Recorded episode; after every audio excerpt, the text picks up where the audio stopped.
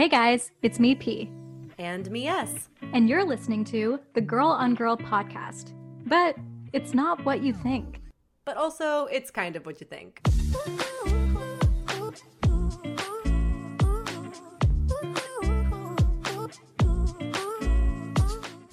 Okay, here's the deal. My name is Persis. I'm queer, Indian, femme, and a little over five feet tall.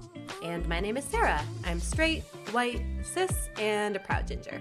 Every episode, we're going to talk about sexuality from a queer perspective, from a straight perspective, and what it means to find the fluidity between the two. We're going to talk about taboos, labels, dating, awkward moments, pop culture icons. We're also going to talk safe sex, self discovery, discrimination, and what it means to be a queer minority.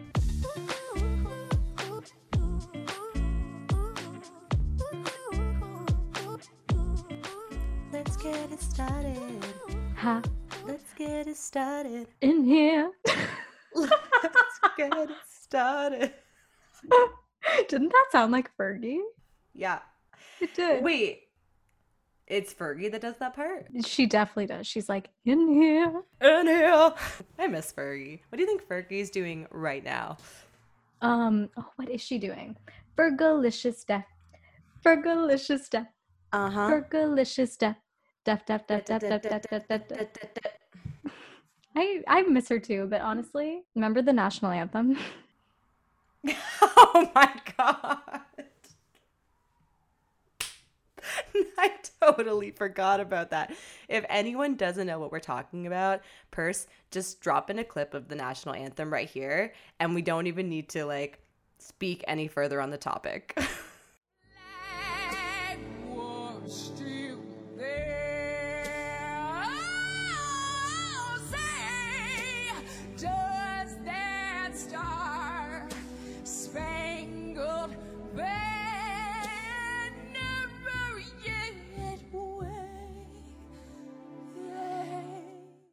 You guys listened? Let us know what you think.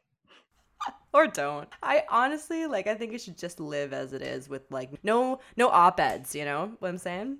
Did you know a drag queen did like a performance to this? To the to like a remix of Fergie's national anthem? yes, the bearded queen. Honestly, she did that with so much gumption and confidence. I can't even be mad. Me neither. She really whole- delivered.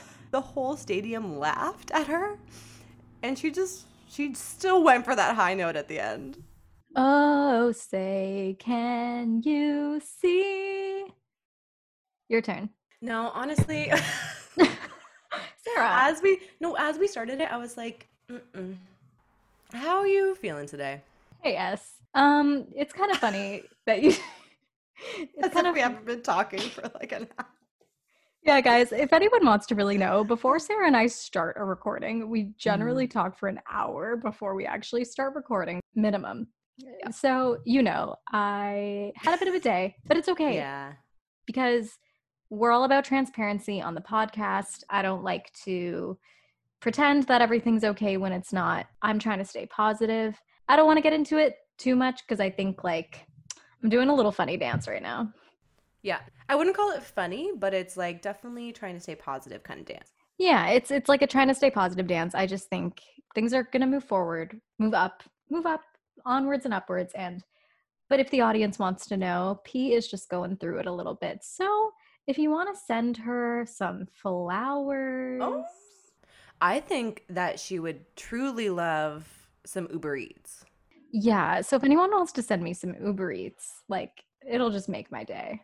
Yeah, you got to drop your address though right here. Okay, everybody. It is. Beep beep beep beep beep beep. No, I'm just kidding. Actually, no one send me Uber Eats. Just just wanted to let you know if you're going through it, I'm also going through it. Obviously, we don't want you to go through it, but if you are, it's okay. Yep.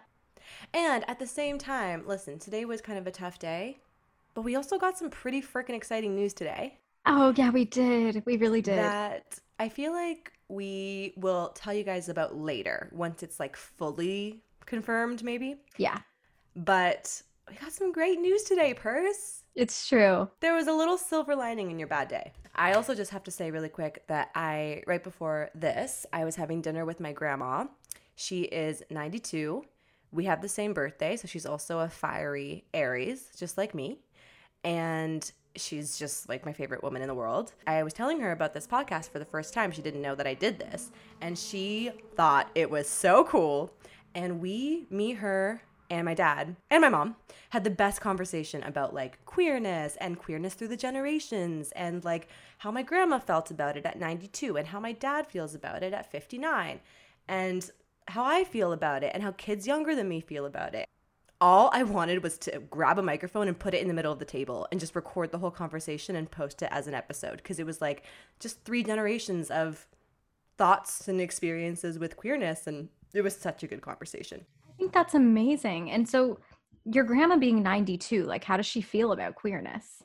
um, her and my my dad were saying that kind of they kept being like i don't care what you do like be you like be whoever you are like you know doesn't matter to me. Like you're no different from me. You're no different from me. So they have that mindset which is so great. But i was definitely trying to kind of bring in the idea that queerness is something that should be celebrated and that even though we're we're aiming for equality we also acknowledge that the queer community is its own separate thing and that it's this own its own beautiful separate thing Yeah. that it that it that it is a different experience from being straight and that's okay too kind of like the whole colorblind argument Mm-hmm. i was like of course we want everyone to be equal but we also want to celebrate the differences and that being queer is like a beautiful difference that should be seen as such kind of um so anyway but i was like i would love to have you on the podcast because like talking to a 92 year old about like her thoughts on queerness Oh, that'd be amazing. I know. And and it's so funny like talking to them because my grandma was like, you know, I worked with a gay person once. But the fact that you're like, uh, I know one gay person is interesting. It's not bad. It's just interesting. And I would love to explore that more. Yeah, I know. I find that very interesting because I, I think our generation is so different that like there's gayness all around us. yeah, exactly. it, it's different for our parents' generation, obviously different for like your grandma and how she grew up and just the times were so different. And we're gonna get into all of that too, just in terms of even like coming out to family and like I just find I don't know. I wish I was there at the dinner table. yeah, I wish I could too. meet meet your grandma and not her not even know I'm gay. Oh, yeah, I know. And then be like, oh, interesting.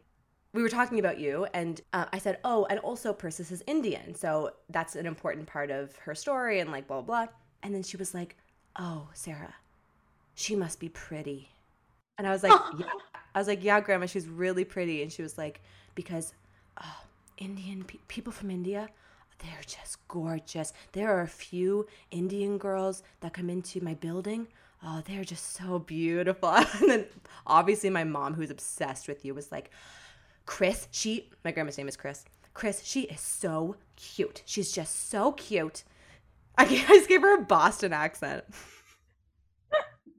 My, my mom does not remotely sound like that. Anyway, and then we were ta- my mom was like losing her mind at how cute you were. And then I had to show you a picture of you to grandma so she could see how pretty you were. What picture did you show her? I showed her the um I showed her the naked grape photo.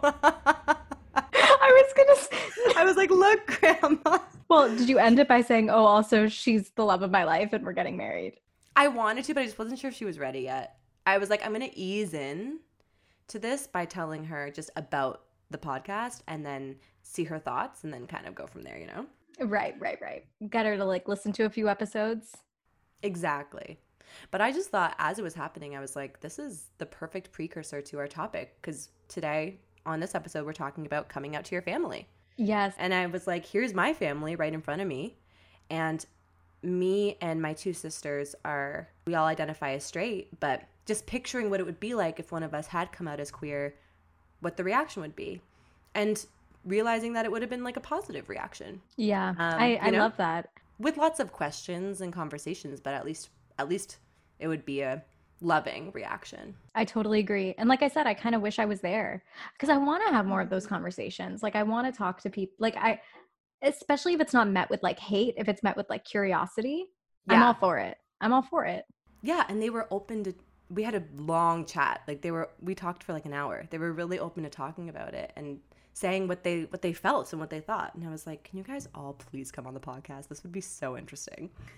And Sarah, how good does that feel for you to actually have these conversations? it feels amazing. Like, I feel like I have s- such so much more knowledge, first of all, and so many more opinions. Like, I have like everything they said, I was able to be like totally hear where you're coming from. And here's another way to look at it. Every single thing. And they oh, were yeah. like, I'm like, oh, I never thought of it that way. And I was like, I don't think I would have been able to have this conversation in this way seven years ago, for example, right? And so it felt really good. It felt like, it just felt like we were growing together. Like me and my parents and my grandma in this little hour pocket of time, we had grown from the beginning of the hour to the end of the hour. Yeah. Does that make Oh. sense? Oh yeah. yeah, that makes so much sense. you know, sometimes with your family, things can get mundane, and you don't always like have these types of conversations. And when they happen naturally, it was I was excited. I was like really talkative, probably too talkative, but it was exciting. I don't think we expected us to even be openly talking about so much and also learning Yeah. so much. I just think like some of the topics that we've been hitting as well have been new for us. And Mhm. I don't know. I'm just really excited with where this is going and it's opening the conversation with our families and like our outer circles and people we don't even know. And I'm Yeah. like over the moon about it. Yeah, I have to say we just got our very first message from a straight guy. Mm. Was from a, from a straight guy we don't know who found out about our podcast and just wanted to tell us that he really loved it and he was saying like I'm just a straight guy and I really relate to so many of the things you talk about. And I sent him a voice note back because I was losing my shit. I was like, "This is amazing."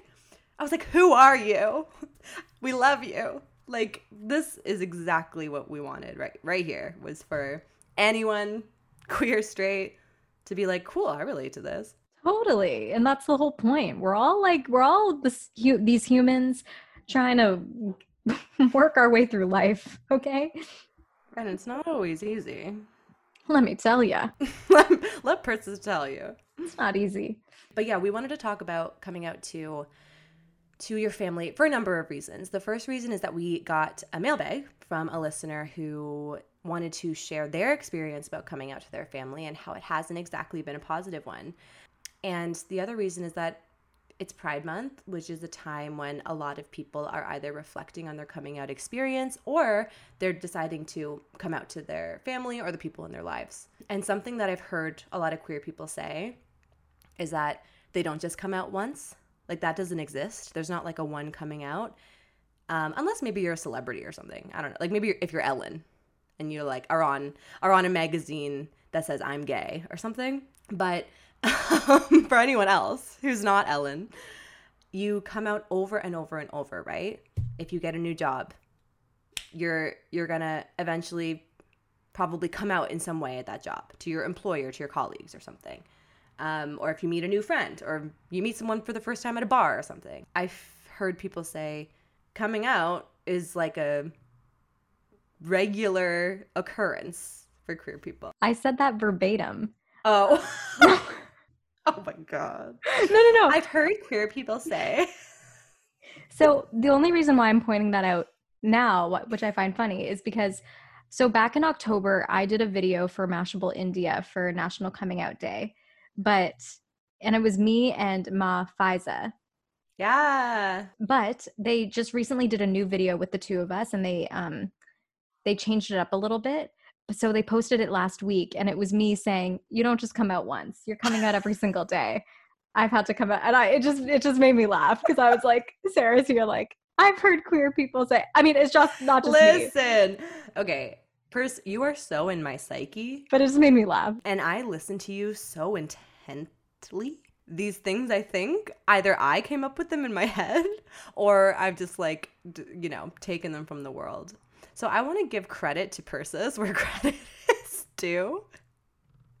I've heard queer people say that on That was amazing, but it is not. Obviously, it's not just me. Queer people do say it. I just thought that was funny because I really do feel that though, Sarah. Like I really do. Um, Yeah. And other queer people can definitely feel that. Like it doesn't matter where you are. I can come out and like I'm not Ellen, so I'm not here on Time magazine where it says I'm gay and everyone's gonna know I'm gay. It's Yeah. like it's true. I meet a new friend, they're I have to tell them I'm gay. Yeah. Coworkers, gay.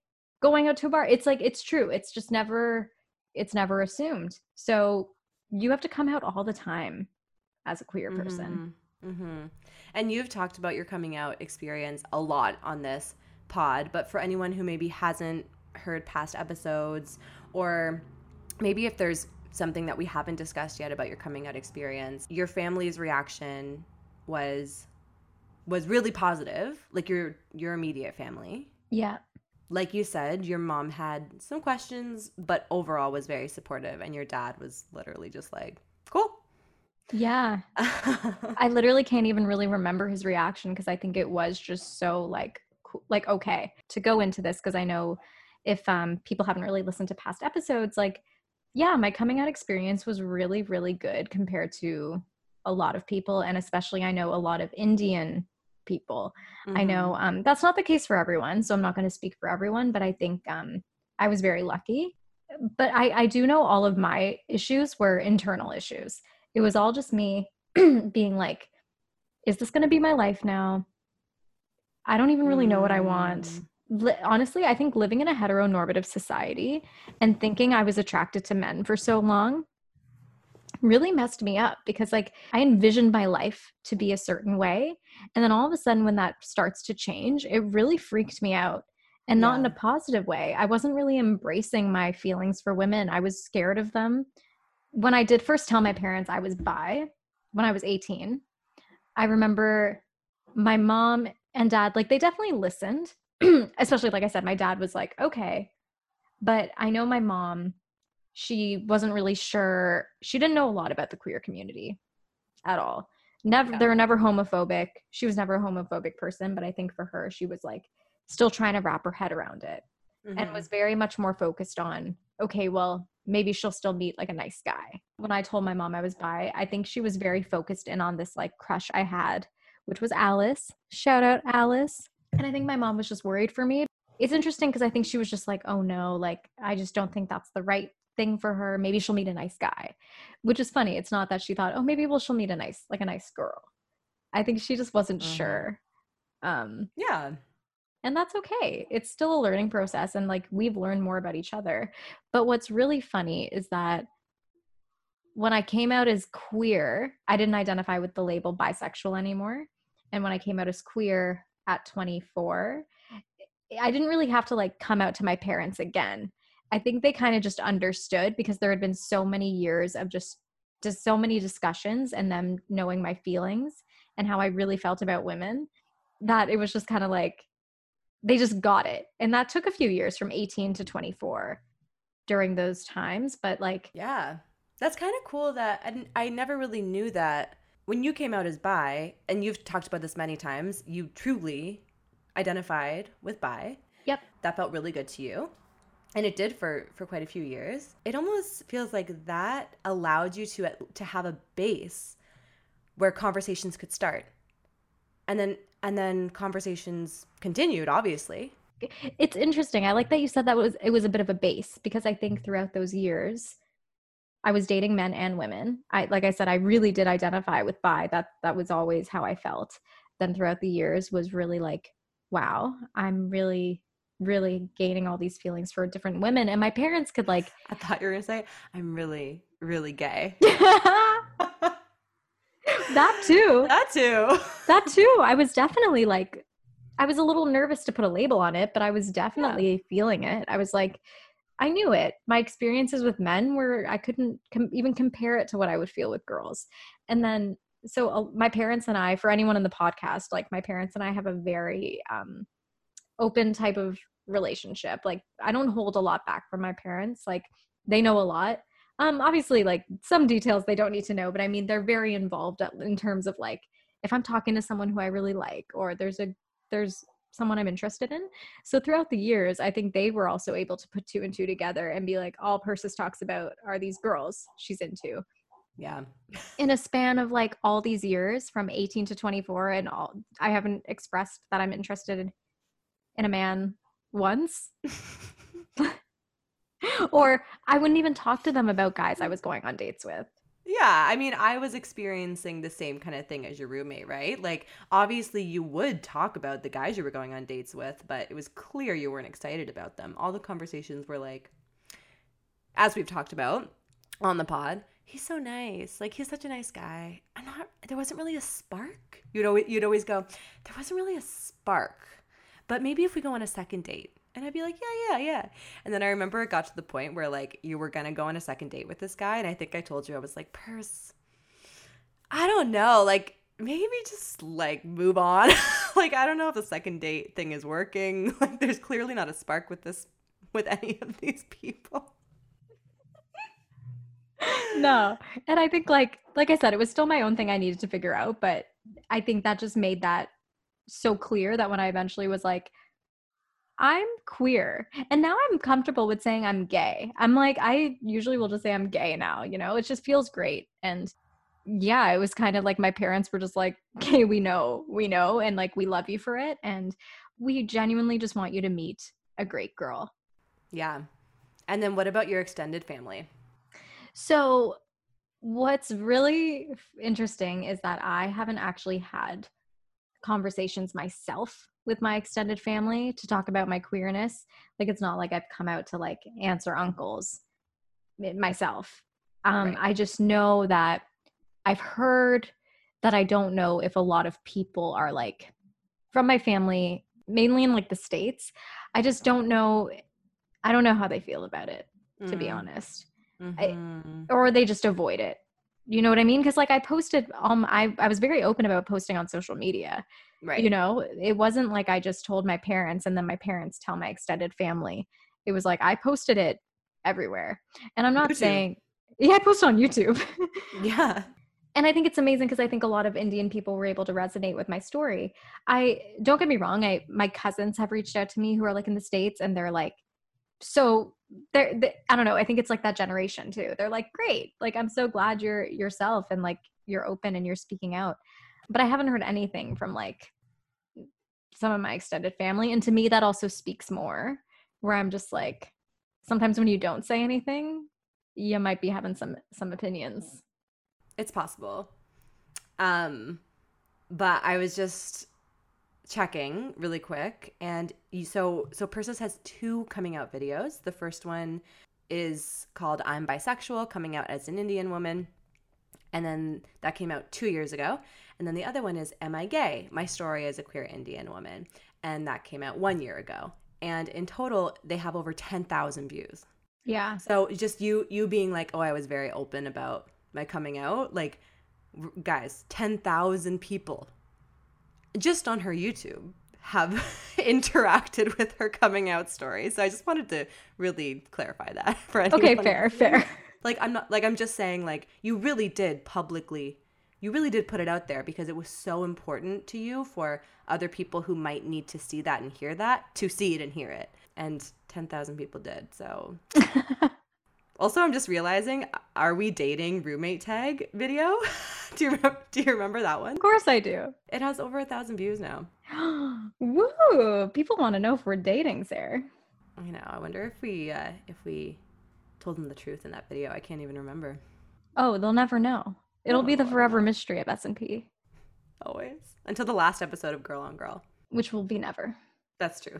We're never gonna stop doing this. This is the best. I don't want to say anything for my extended family because I haven't heard it from them. I do know I had someone, there was a comment made that I think an older relative said where they were confused at first when I came out as bi, when they heard, oh, does that mean she has two boyfriends and two girlfriends or something like that, Aw, that's kind of cute. which was which was adorable, right? So it wasn't like met with like hate or it wasn't met with like any judgment. I think it was like a genuine question. yeah, yeah. That was that sounds very genuine. Aw. I mean, I'd be really impressed if. if Me you too. Two girlfriends and two boyfriends. totally. Like That's a lot of work. I'd be thri- I'd be thriving. Actually, maybe I probably wouldn't be thriving. I'd be struggling. Yeah, But- as a Libra, you would be struggling. I'd be struggling. yeah, so I don't want to speak for anyone, but I definitely think that there's still a lot of work that needs to be done in general, um, especially in India. There's still so much hate for the LGBTQ LGBTQ community in India, and that's why I'm also really um, proud of Mashable for like Mhm. highlighting LGBTQ stories. Yeah, yeah, I think that's incredible. And I also wanted to kind of veering away from the uh, conversation around you being Indian. I'm just curious, and I feel like we've probably talked about this on the pod, but how did you know that it was time to come out? Or how did you decide I'm going to come out right now? The very first time when you came out as bisexual to your parents. Your, your I'm talking about your family specifically. I think, okay. Wow. Okay. Okay. Okay. This is going to get a little deep because I remember this moment. Just because I think a lot of people listening will will want to know when's the right time. Okay. Yeah. Okay. So I was, yeah, I was 18, like I said. I was going through the one of the roughest periods I think I've ever gone through in my entire life. I was very depressed. I was dealing with a lot of anxiety and I I didn't know what was wrong with me. I I felt like I wasn't present in a lot of situations. So this was um my second semester at Humber College. So literally it was my first year of college. I was living in residence. And the first semester was amazing. I remember just being like, I'm living away from home.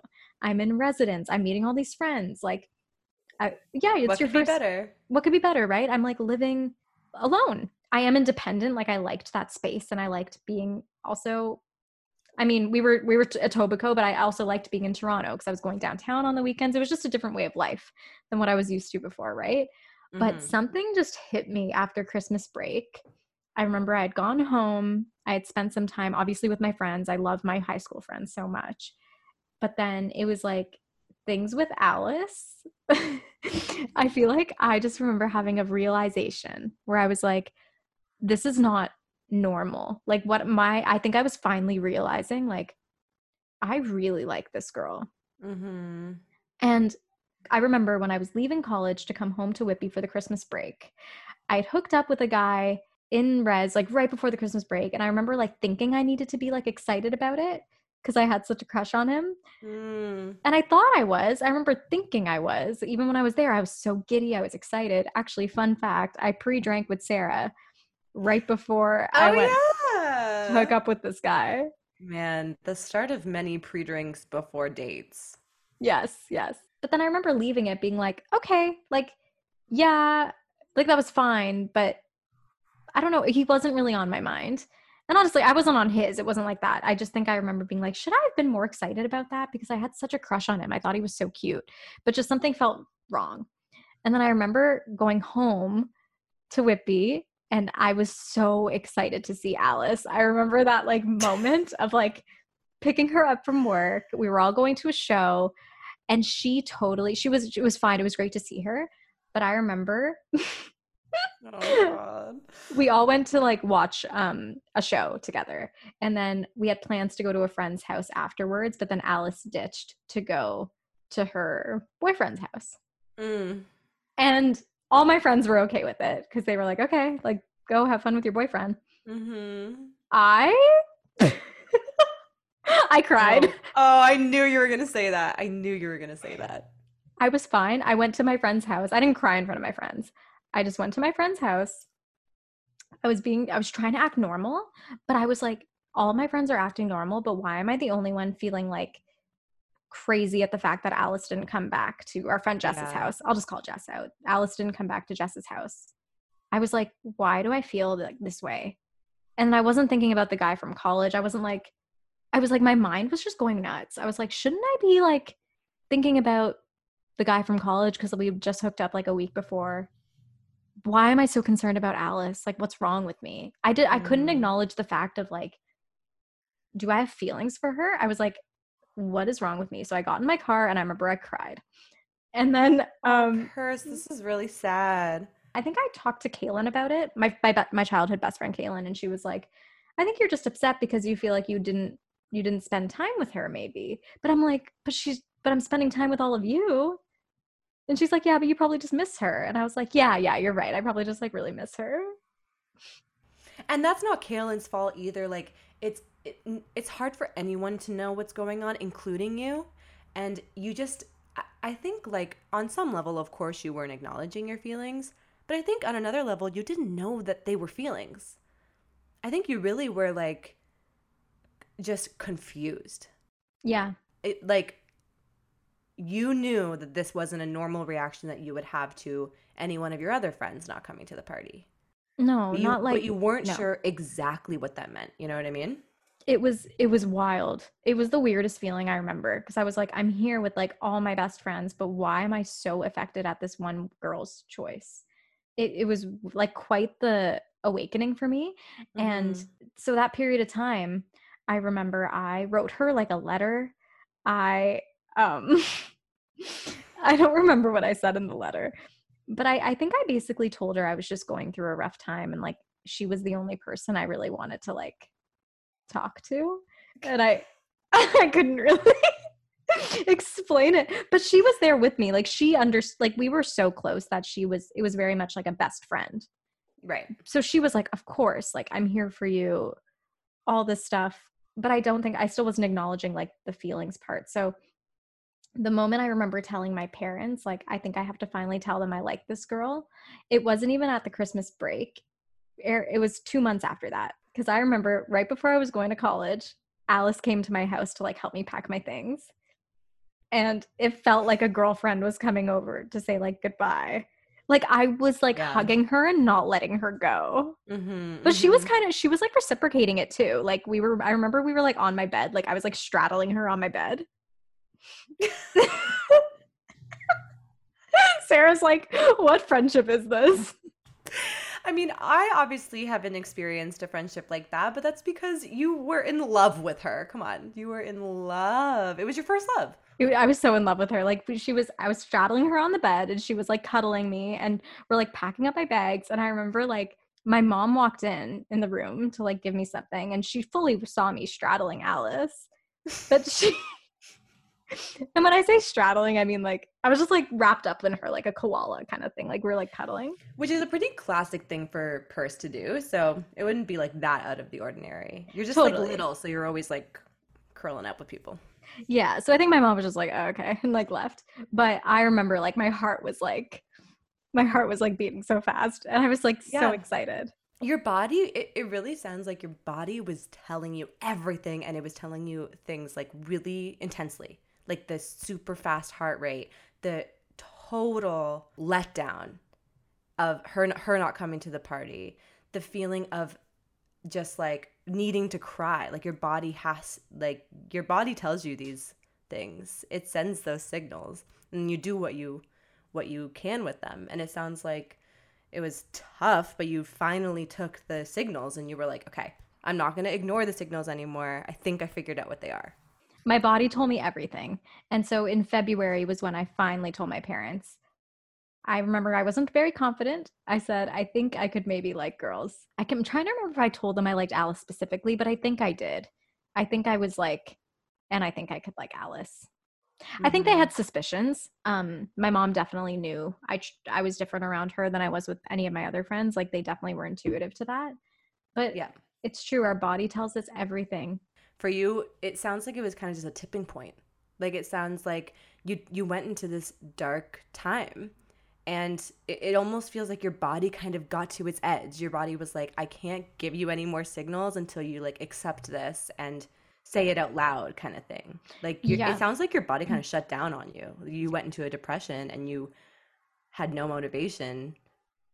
Like I didn't want to do anything. Oh my god, Yeah. I it was bad. Like, yeah, my body went into a depression. When I came back to Humber, I think I want to say that first month and when I was back, I would be curious if even like some of my friends from college, like I still talk to my girls from college, like in res. I'd be curious to know if they thought like was something up with me. I think Mhm. like whenever I whatever I said to them, I would always have an excuse. So maybe they're like, okay, she's just not feeling well, or she's just stressed, or whatever but like I didn't want to do anything. Or if I would go to a party, I was so like Not there. Not there. My Mhm. mind was constantly racing. I remember I invited Alice to like come and visit for college, like for a weekend, and she canceled on me and it like ruined my whole night. Like Uh, just all these things that later on I'm like, it's because you just really liked her. And I was having I was having a hard time trying to even accept that I could be like really into women because it still scared me. Like saying I was bi, like I think I still had a little bit of that biphobia where I thought like I don't know if I could ever be I don't know if I was like ever going to accept that I could be with a woman. mm, mm-hmm. I was just Yeah. surrounded especially in college at Humber. Oh my god, everyone was so straight. so straight Yeah. and so white. I was like, Yep. You're right. all my friends were so excited about like all the guys like they wanted to like meet and i just remember like not having an interest Mm-hmm. But i didn't really have eyes on girls though i was i think i was just very hyper focused on like my feelings for alice yeah, you were definitely hyper focused. But that's, I think, we've said this before. It all happened for a reason. I think you you would not have been you would not be here today if it wasn't for that that situation with Alice because your feelings were so intense. They were first love. To me, it sounds like first love multiplied because I never I mean I also like am void of emotion, but I've never had that like type of I don't think I've ever had that type of feeling you're describing. Um, intense i haven't the thing is i have it a lot yeah, which isn't a bad thing at all. But I'm just Yeah. saying, like, I think the fact that your feelings were so intense is what led you to, yes, a really dark place, but then it led you to coming out. And then it led you to exploring. And then it led you to coming out again. And now you're here, like a confident gay woman. I'm grateful for Alice. no no i know i am grateful for her too she's definitely someone who we've had our ups and downs um but i think the way the friendship ended up and where it is right now happened for a reason we both went our separate ways which i think we needed to but i am grateful for her because she helped me learn about myself and who i wanted and like you said it it wasn't an easy way it wasn't an easy like okay i know i like her so i'm bi and then i'm gay.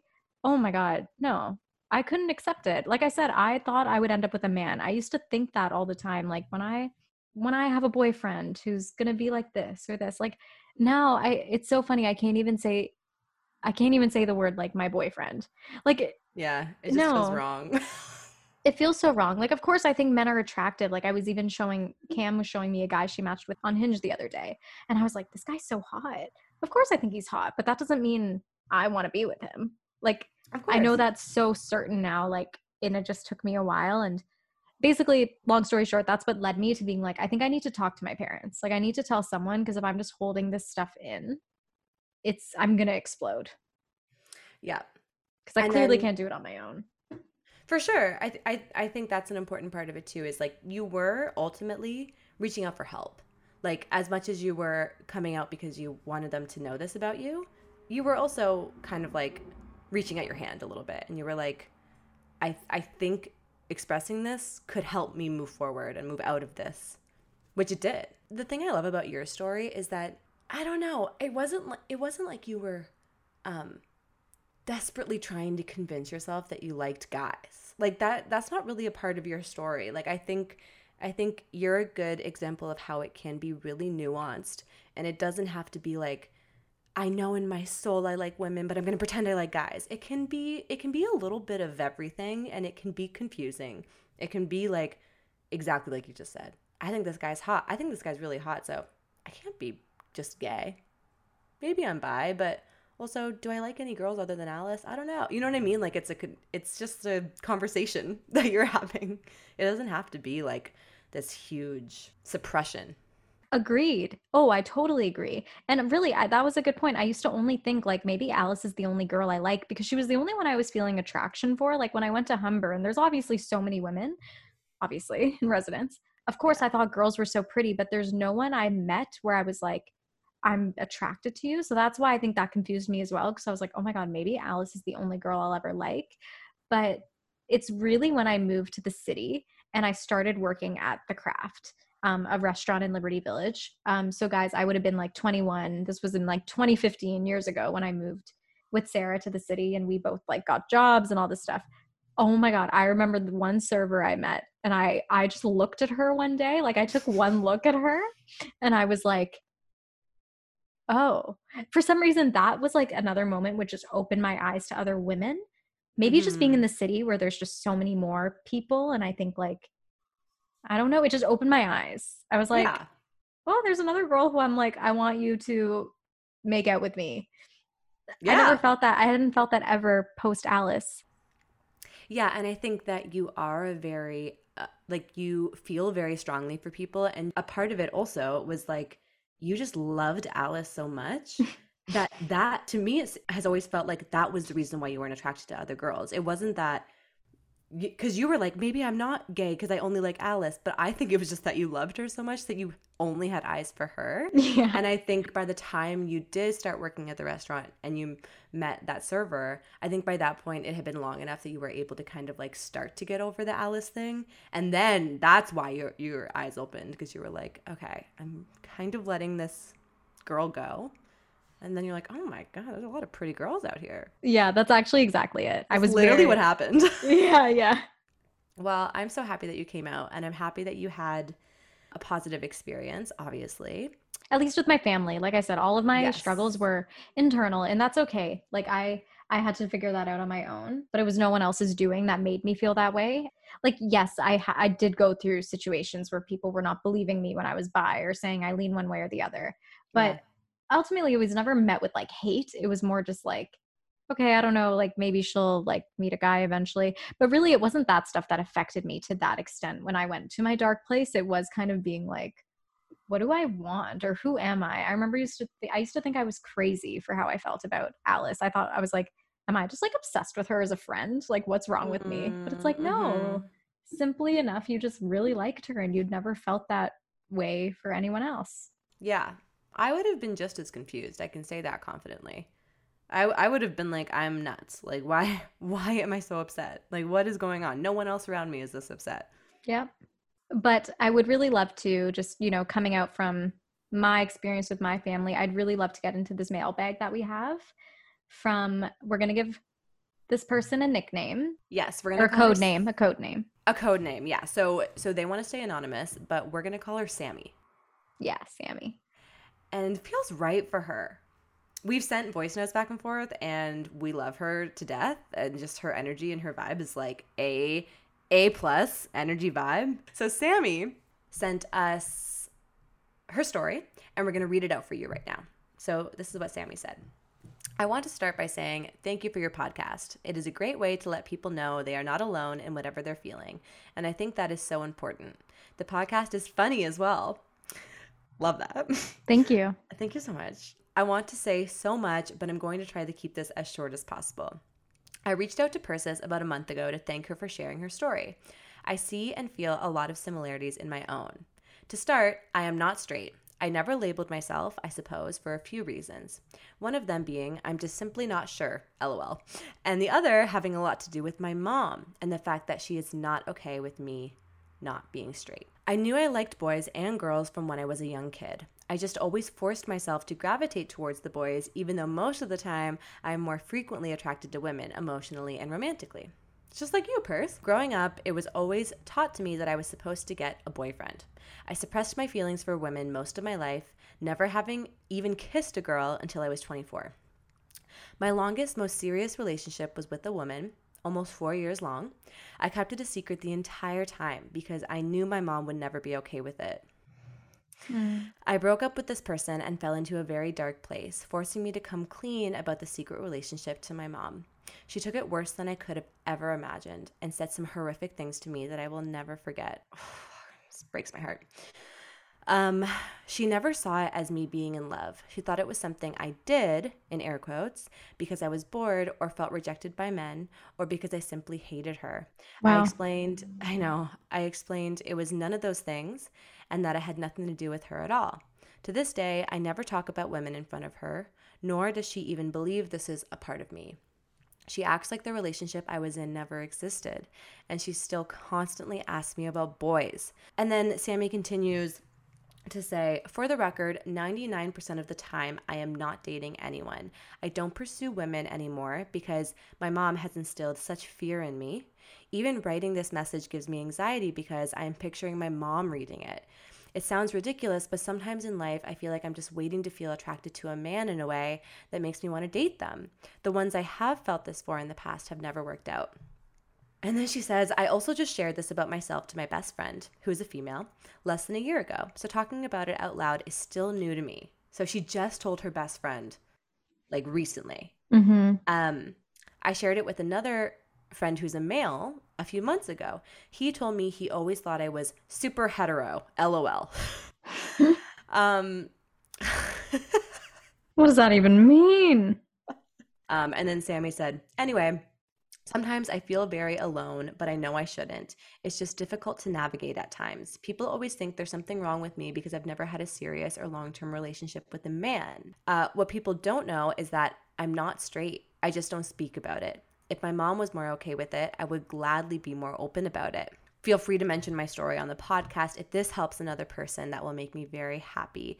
And I can guarantee, guarantee there's one person listening to this right now who is like, yeah, I relate to this and this is tough. And thank you for telling me there's someone else who's experiencing this. Uh, the last thing that I'll add to Sammy's story is that when we were chatting further about this, she mentioned that she really wants to come out to her brother someday soon, and that's a really big um, priority for her, and that she it's it's on her goal list, and she's working her way up to it. So. I feel like I don't even know where to start. The thing that really, really stood out to me was this sentence. If my mom was more okay with it, I would gladly be more open about it. And Yeah. I think I think that is key here because like our parents' opinions, whether we admit it or, mo- or not, they truly matter so much to us. Sammy would just be open about her sexuality only if her mom was okay with it. And that's the thing, right? Like that's why I always try to remember to put myself in someone else's shoes, like definitely like Sammy, for example, because our stories are very similar. And I can only imagine if my parents weren't as accepting as they were, even at 18, and even my mom having like little questions here and there, but I knew at my core that she would still be okay with me talking to her about women. Even if she had to work, she had to think about it or had to like, you know, uh, unlearn some things than what she had been taught as a child. I knew she wasn't coming at it like, I don't want to talk to you about it, or no, no, no, men, men, men, or something like that, you know? Men, men, men. No, no, man. No, I knew that. So I think I understand where Sammy's coming from because, yeah, our parents' opinions mean a lot. Maybe whether we like to admit it or not, it can also hold us back from really going for what we want. And I just, I don't know, it's so much easier said than done, but I never want people to feel like they're doing something for someone else. One thing that I just want to mention first that Sammy mentioned that um, people always think there's something wrong with me because I've never had a serious or long term relationship with a man. I just want to first off state that if you have not been in a serious relationship, there is nothing wrong with you. I don't know who needs to hear that, but I hope you heard that and that you felt that. There's absolutely nothing wrong with you. We actually had a listener reach out and ask us to do a whole episode on that topic about being like a late bloomer, air quotes, or not having had a serious relationship and feeling embarrassed or ashamed. And I really relate to that. And I know you do too. So I think mm-hmm. that we should definitely talk about that on a future episode. Guys, let us know if that interests you. I think that it's really important to mention, first of all, and then second of all, the relate the long you have had a long term relationship. First of all, Sammy. I'm talking about talking to Sammy. You have had a long term relationship, but it was a secret.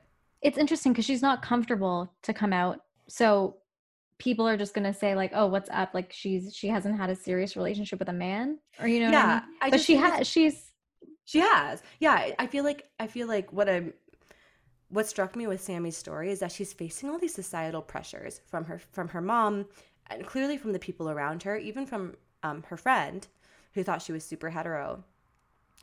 But the truth is that she has experienced uh, love. She's experienced a long term relationship.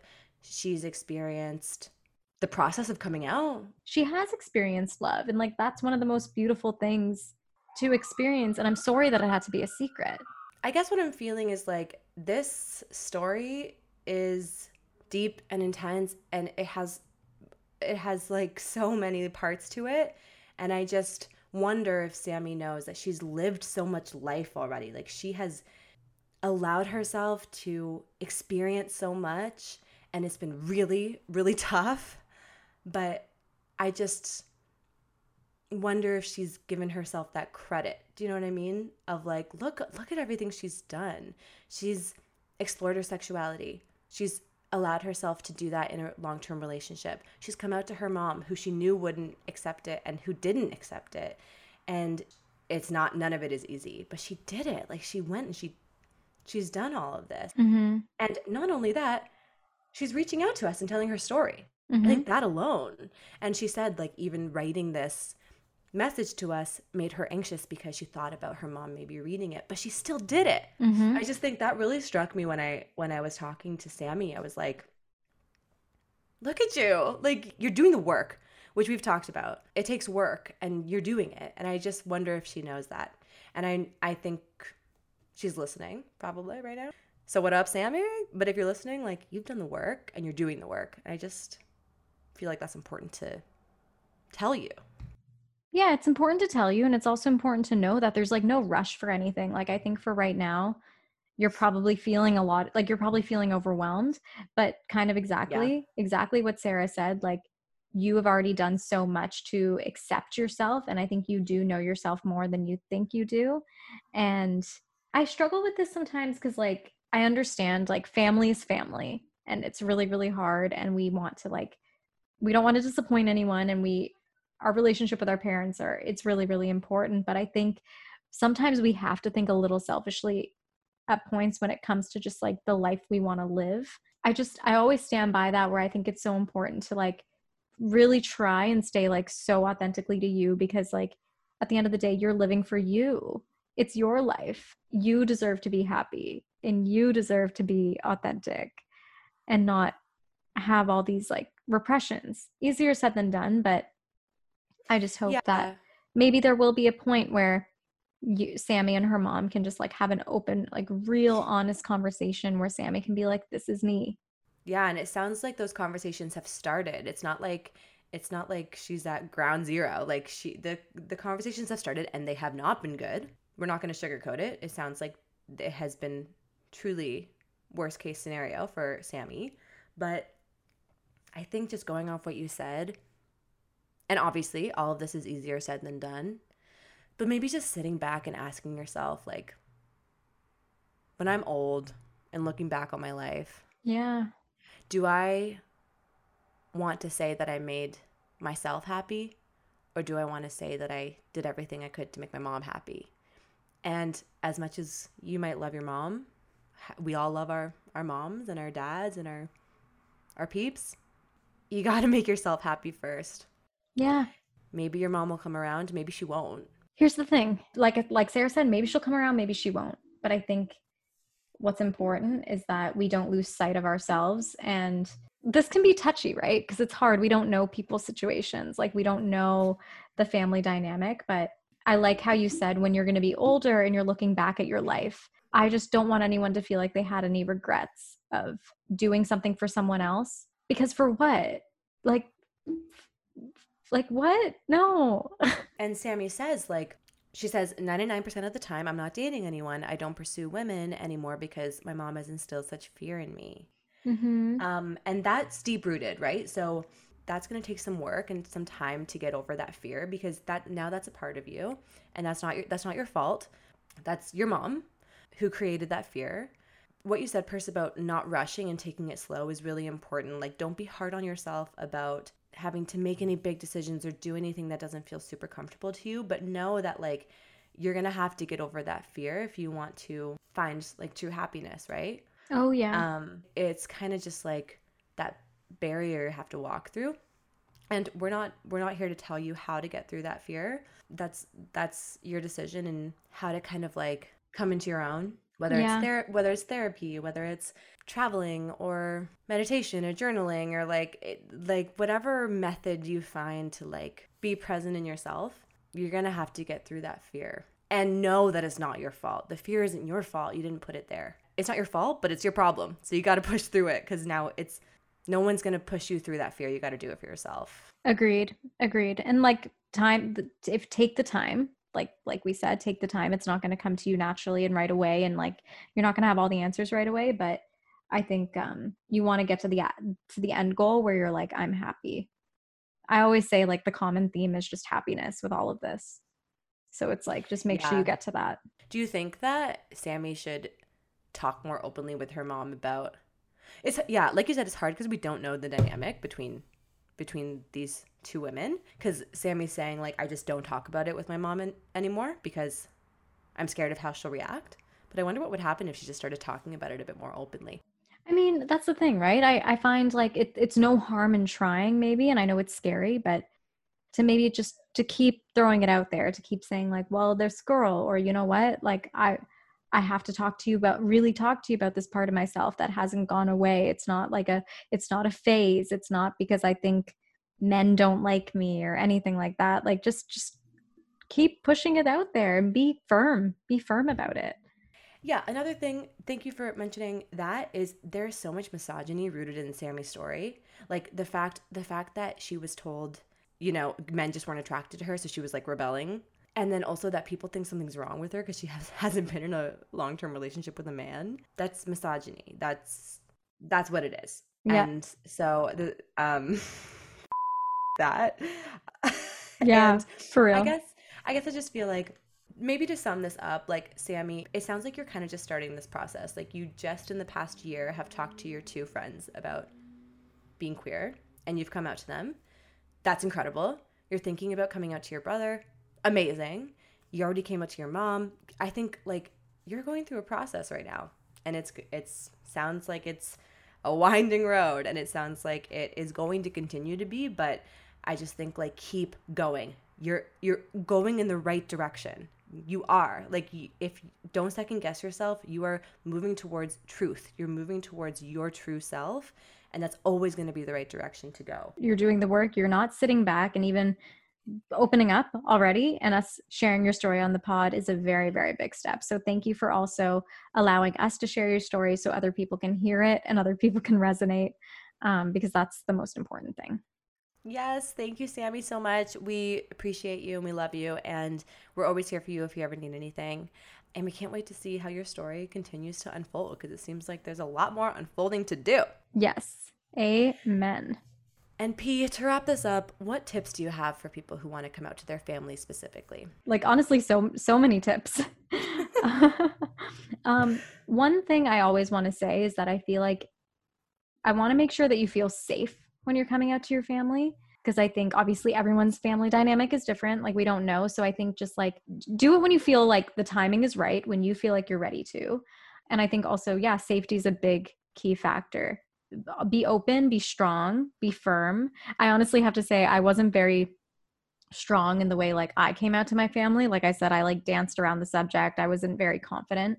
It felt I knew I had to get something off my chest, but it felt very like I was like shaky and like weird when I said it. And that's okay. You know what? Every you can be shaky if you say it because it's like going to be a nerve-wracking thing, but I think like own your feelings and don't second guess them because I sometimes second guess my feelings all the time. Not even about my sexuality, but even when I think about a person I like, sometimes I like get so down on myself if I'm like, oh, like, what is this feeling? Like, why do I feel this way? You know, but own your feelings. And I think a good reminder of that, whether it's your sexuality or even if it's like a crush you have on someone or whatever the fact is, they're your feelings and they're valid. Own it. Even if you're not so sure about yourself and exactly what you want and what your label is, just just acknowledging that this is a part of you and this is a part of your a part of your journey is already like so telling. And i think like you'll feel that weight lifted off your shoulders to at least like get that out. So just own you as a human.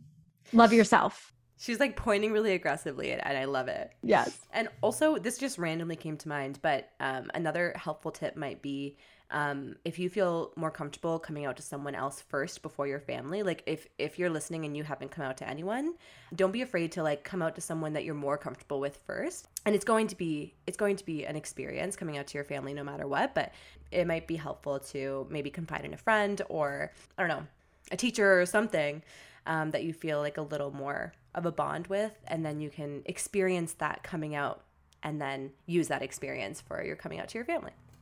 There's definitely comfort i think in like talking to someone first who like you do feel um, that bond with and then it's not like the first time you'll you'll you'll you would have already had that like conversation so then you can like take that and then bring that to your family i think that's really good advice oh and i like this what tips do we have for people who are experiencing a family member coming out to them Yeah, what tips do we have? I think we've we've mentioned this on a past episode, but listening is probably number 1. You you you don't have to respond right away, but you do have to listen. Just sit there and listen.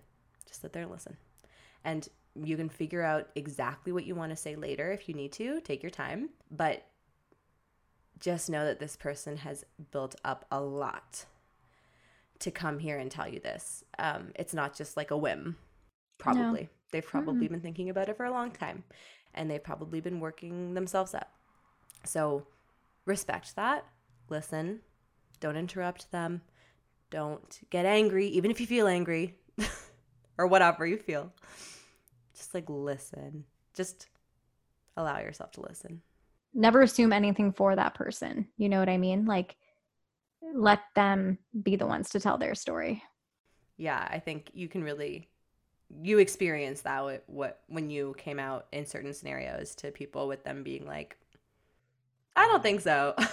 and you were like, okay. Hell yeah. Hell yeah, I did. And now look where I am, peeps. Gay Look where-. Look where I am seven years later. Yeah. I feel like those are good tips. And just know that uh, you always have a family at Girl on Girl. Yeah, you do. You got your you got your mommies. I feel like I would be like a drunk aunt, like a drunk auntie. Oh yeah? What would I be? I think you'd be the mummy. Ew. Ew. Ew, ew, ew. Wait, okay, so I'm the mommy and you're the drunk Ew. auntie? Well, no, I can be a mommy too. I just really, I think I just um, identify with drunk auntie because that actually is who I am in real life. That's fair. That's fair. To be fair, I think we're both just drunk aunties in our own way. So like you guys have a family with us, but um yeah. just know that there's going to be a lot of chaos, but a lot of fun. a lot of fun. Like I've thought about this before with my nephews.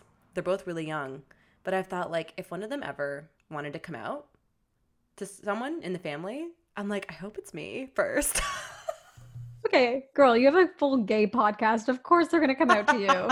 They will. Better at this point. They will. Especially cuz Girl on Girl is going to be a massive hit and it's going to be like worldwide known that That's right. at the time if one of your nephews wants to come out, they'll be like, "Oh, my auntie is the leader of a gay podcast." The leader. It was like a cult. it is a cult. oh my god, guys, we love you. We If love you. Uh, we're gonna keep serving up these topics. We were asked recently how we keep thinking of new topics um, and topics that are like relatable, and our response to that was you guys like Mhm. fully. You guys send us topics. Every single week, we get a message from someone being like, listen, you really need to talk about this, or here's my story. I really think other listeners might want to hear it.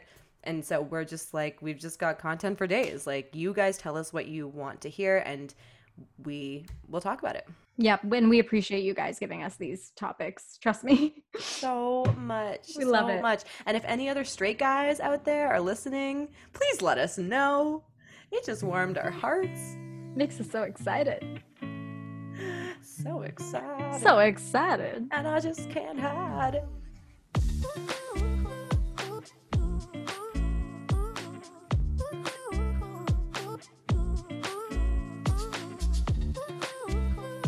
Ba-dum, oh, ba-dum, ba-dum, ba-dum, ba-dum, ba-dum, ba-dum, ba-dum. Da-na-na-na. Welcome to oh. In Case You Missed It.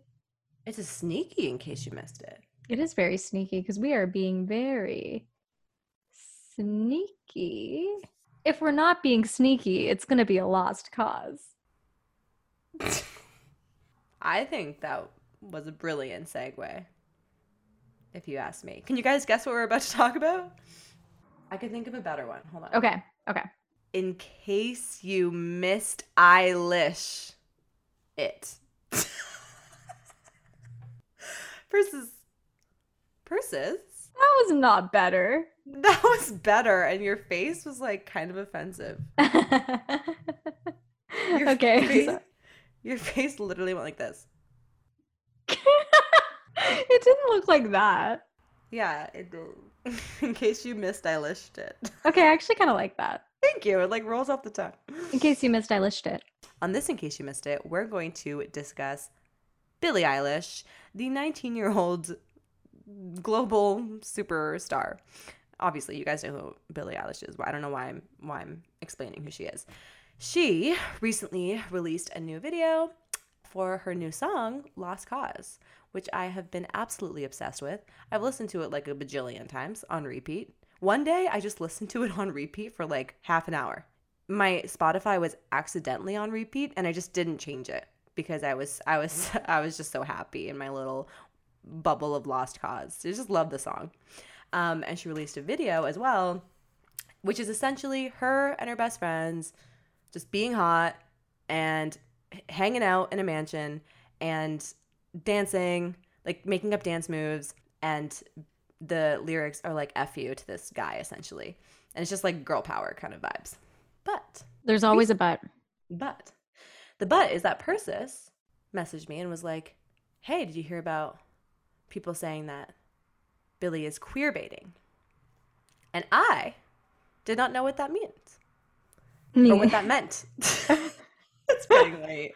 I can feel it. I did not know what that meant. So, Persis, what is queer baiting? One, I'm just gonna say I didn't, I hadn't seen the Billie Eilish uh, music video yet when I messaged Sarah about that. So I was like, I'm gonna watch it myself. So I actually watched it today.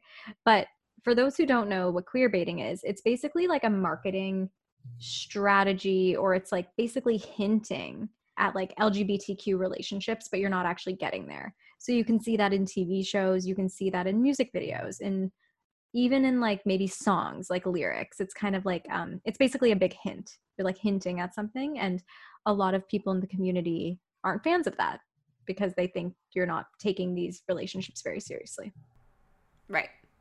So, you watched the video. yep when you were watching the video, knowing that some people were accusing Billie of queer baiting, what were your thoughts? I didn't think it was queer baiting. Interesting. Why? i had no idea. So i i seen all these things on tiktok being like really angry at billie for queer baiting. And i know there's some other stuff that we will get into with this in case you missed it. It's not even just the music video or her instagram post that she um, posted to promote the video but i guess she's dating a homophobic man who's like 10 years her senior. Things things like that we'll discuss. But anyway the reason why i didn't think it was queer baiting was when i watched it i was like it's not sexualized. I thought it was going to be more. I thought i thought there was going to be so much more for people to be like this is so like it's not portraying women loving women in like a right way or it's not um what you call it like she's almost she's almost uh toying with the fact that women can be sexual with each other but we're not actually dating. No when i was watching it i was like this straight up feels like a bunch of girls genuinely hanging out being silly. They're trying to pump billie up because clearly she's gone through this breakup and she's like dressed up in like maybe her ex-boyfriend's clothes and they're like laughing and Yeah, I love that part. it it really made me genuinely think like oh my god if i had a slumber party with my girls and i'm getting over a breakup we'll be doing the same thing and Mhm. yeah they're being they're being hot but they're not like making out with each other they're not yeah at points there's definitely like some touching but it was so minimal like there was like one part in the video where i think it was like a little section in the song where it's a little bit more sensual and then there's like the girl like rubbing billie's like shoulders and cheeks whatever but i was like that was it and then the rest they're kind of like laughing because i also think like female friendships can be like that right and it doesn't always have to be like we're gay for each other i definitely can get that way like super affectionate and super touchy with my girlfriends just because i love my girlfriends my friends meaning like i love them so Your two girlfriends and your two boyfriends. my two girlfriends and my two boyfriends i'm allowed to do that exactly. but i don't know i just i didn't see the issue with her video at all Yeah, so when you when you messaged me about this and just to repeat again, before you had seen the video, you were just like, "Oh, this is what people are saying." I felt myself getting really defensive. And I was thinking about that defensiveness the next day. And I was like, I wonder like what that is. Like it's not I mean I like Billie Eilish, but it's not like I'm a super fan that I'm like, don't talk about Billie in that way. Like that Yeah. wasn't the defensiveness at all. And I realized when I thought about this defensiveness that it was women are told from the moment we're born how sexy we're allowed to be. There's a point where we're too sexy and a point where we're not sexy enough. And if you can find that little balance in between, then you're golden and you can be accepted by society. And that's what we're told and that's what we're taught growing up. And I think that defensiveness was like, when I watched the video, I felt empowered. I felt like, I was like, hell yeah. It made me feel grateful for my girlfriends. I was like, this is this is exactly what I want to do if I break up with a guy. I want to go to a mansion, dress up in comfy PJs with my girls, eat Lay's potato chips, like laugh about how stupid this guy is, make up dances in the living room, shoot silly string at each other, like just be idiots and be young and be hot. And I felt empowered. And so it felt like people were being like, this is too sexy. And so it's in, and so it's insinuating that she's in a sexual relationship with these friends. And I, I got defensive, I think, because I was like, okay, women are constantly being told how sexy they're allowed to be. And of course, her and her friends in this video, of course they're sexy. They're beautiful. And they're in they're basically in PJs the whole time, but they're women and they have curves and they have boobs and they're like shaking their asses. And Mhm. that's essentially what I felt was that the queer baiting argument was saying that's too sexy. And so it's insinuating that they're all queer and it just it just felt like it took away that empowering feeling that i felt where i really related to the level of sexiness that they were portraying Yeah. and so i actually found a few articles that really kind of like expressed that defensive feeling that i was feeling even better and just this one article from cosmo it was titled No, Billie Eilish isn't queer baiting in her Lost Cause video. And the subheader says The discourse around Eilish shows how little room women are allowed to explore their identity. And I was like, that's that explains it a lot better than than I could have. It's like I do understand like where where people might have gone there and how how of course it's important to make sure that we're calling out people when we need to call out people but this just felt like this is putting this woman in a box and it's putting all these women in a box that just because they're dancing around and just because they're hot essentially but that's what i felt that it's too much it's too sexy. Um, and they're and they're just doing it for to queer bait. And then another article from slate so i don't know if we mentioned this explicitly but when she was promoting the video she posted an instagram photo st- with stills from the video and the caption for the instagram photo was i love girls. That fueled the queer baiting argument as well. And i'm just like i love girls. Yep. am I, am I i'm straight and i love girls. Am i not allowed to say that? But anyway this article from slate was titled billie eilish loves girls. Great. I totally agree. And I like how this article kind of touches upon like, okay, are we back in 2007? yes. Do you know what I mean? When I saw that caption, I love girls. I'm pretty sure I even liked the post. I was like, hell yeah, Billie. Like, but it's funny because I didn't think of it like, is Billie coming out? I, I didn't think of it like that either. I was just like, uh, she's loving her girls. I love girls. yeah I and think the song is like an fu boy song So- Yes. so, so she's been like i love girls 100% and something that i wanted to touch upon as well because like exactly like when i when i saw the song and the video i was like this is not feeling like queer baiting so i don't really know why everyone's going off at her like i said i loved the song i was like curious about the video and i'm like why is everyone going at it literally nothing of the sort but um people were saying there's like some great examples great examples of queer baiting but remember that song girls by rita ora um, where they're basically saying you're getting drunk on red wine and like making out with your friends. Obviously, we have I Kissed a Girl by Katy Perry. That was way back in 2007. I think that's a perfect example of queer baiting It is LG and also like other artists, LGBT artists like Hayley Kiyoko and Kehlani were coming out Rita Ora for the song Girls. I remember when that came out Um, because it was taking away a lot of like the seriousness of like actual women loving women relationships. But it does feel like we're throwing Billie back into that era of when, yeah, exactly like this article said, like back in 2007. I Kissed a Girl was like a, when you think about the lyrics, like, damn. Yeah, I mean, it was a marketing tactic for for Katy Perry, right? That's the song that got her big because everyone was like, "Oh my god!" Like the title itself is like, "Bam!" Um, listen to this. You got to listen to this. Billie is not making out with her friends in this video. Nothing sexual is happening at all. They're dancing. They are being their hot girl selves. And I don't know. I don't want to be insensitive to anyone who did feel like I, I I hope I'm my like defensiveness isn't coming off as like if you did feel this was queer baiting, that's a- absolutely fine, and you have every right to feel that way and to feel whatever way you felt, and if if it if it offended you or bothered you, Mhm. then then that's totally okay. But I guess just as I don't know, as a woman, I was like, how many more times can we be told how sexy we're allowed to be and how sexy we're not allowed to be? How many more times can that happen before it's 2021 and it's still happening and it's happening in a di- very different way? Agreed. Agreed. And I felt empowered too. I loved it. And I've been there. Like, I mean, how many times have we been upset about someone and all you want to do is throw on some music, dance around in your PJs, and like, yeah, you're going to dance on your friends. It's fun. It's empowering. And you're right. It really raises the question of like, are women allowed to like even be this way without being accused of everything under the sun?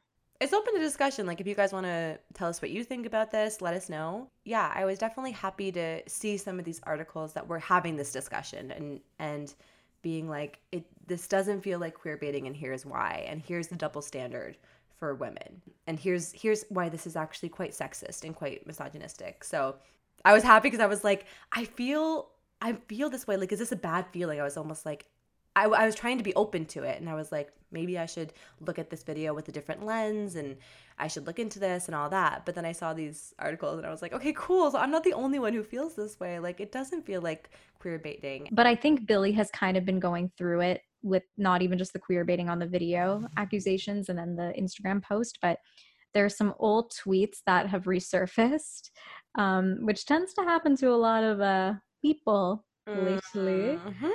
um, of her current boyfriend. His name's Matthew Tyler.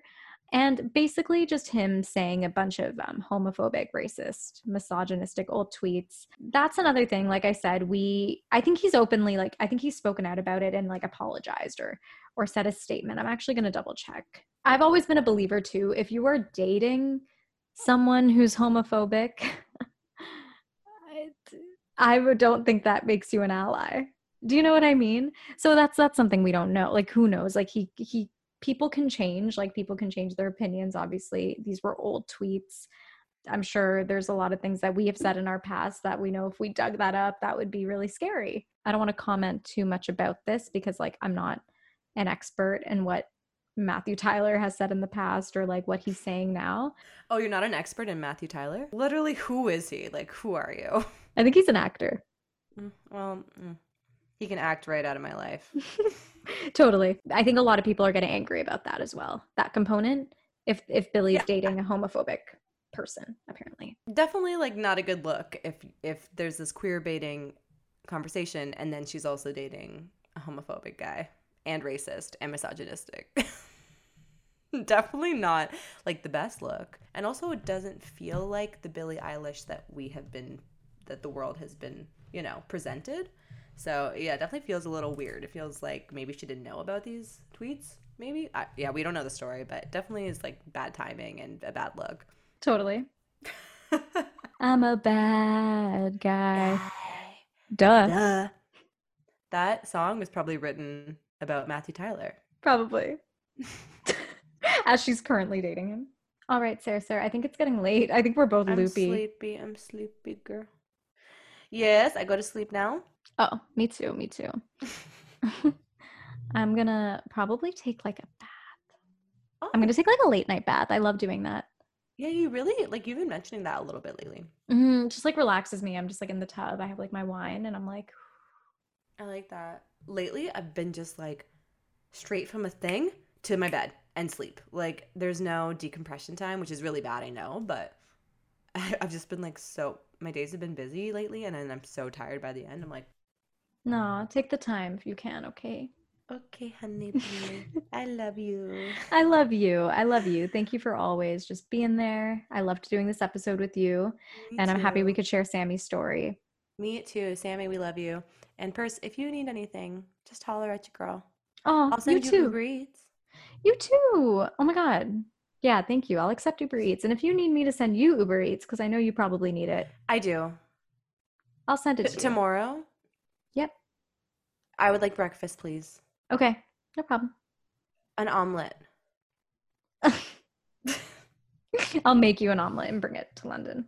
I don't know if you know that I like omelets. Oh God. Remember when we used to go to that one place and I would get an omelet like extravaganza and you would get a milkshake? it happened like three times. It happened three times. It was weird. I because I would always eat like breakfast before, but then I was like, I kind of just want a milkshake, and then you would always get an omelet. omelet with like the, all the fixins. So Oh, funny. man. Bye, guys. We'll see you next week. XOXO.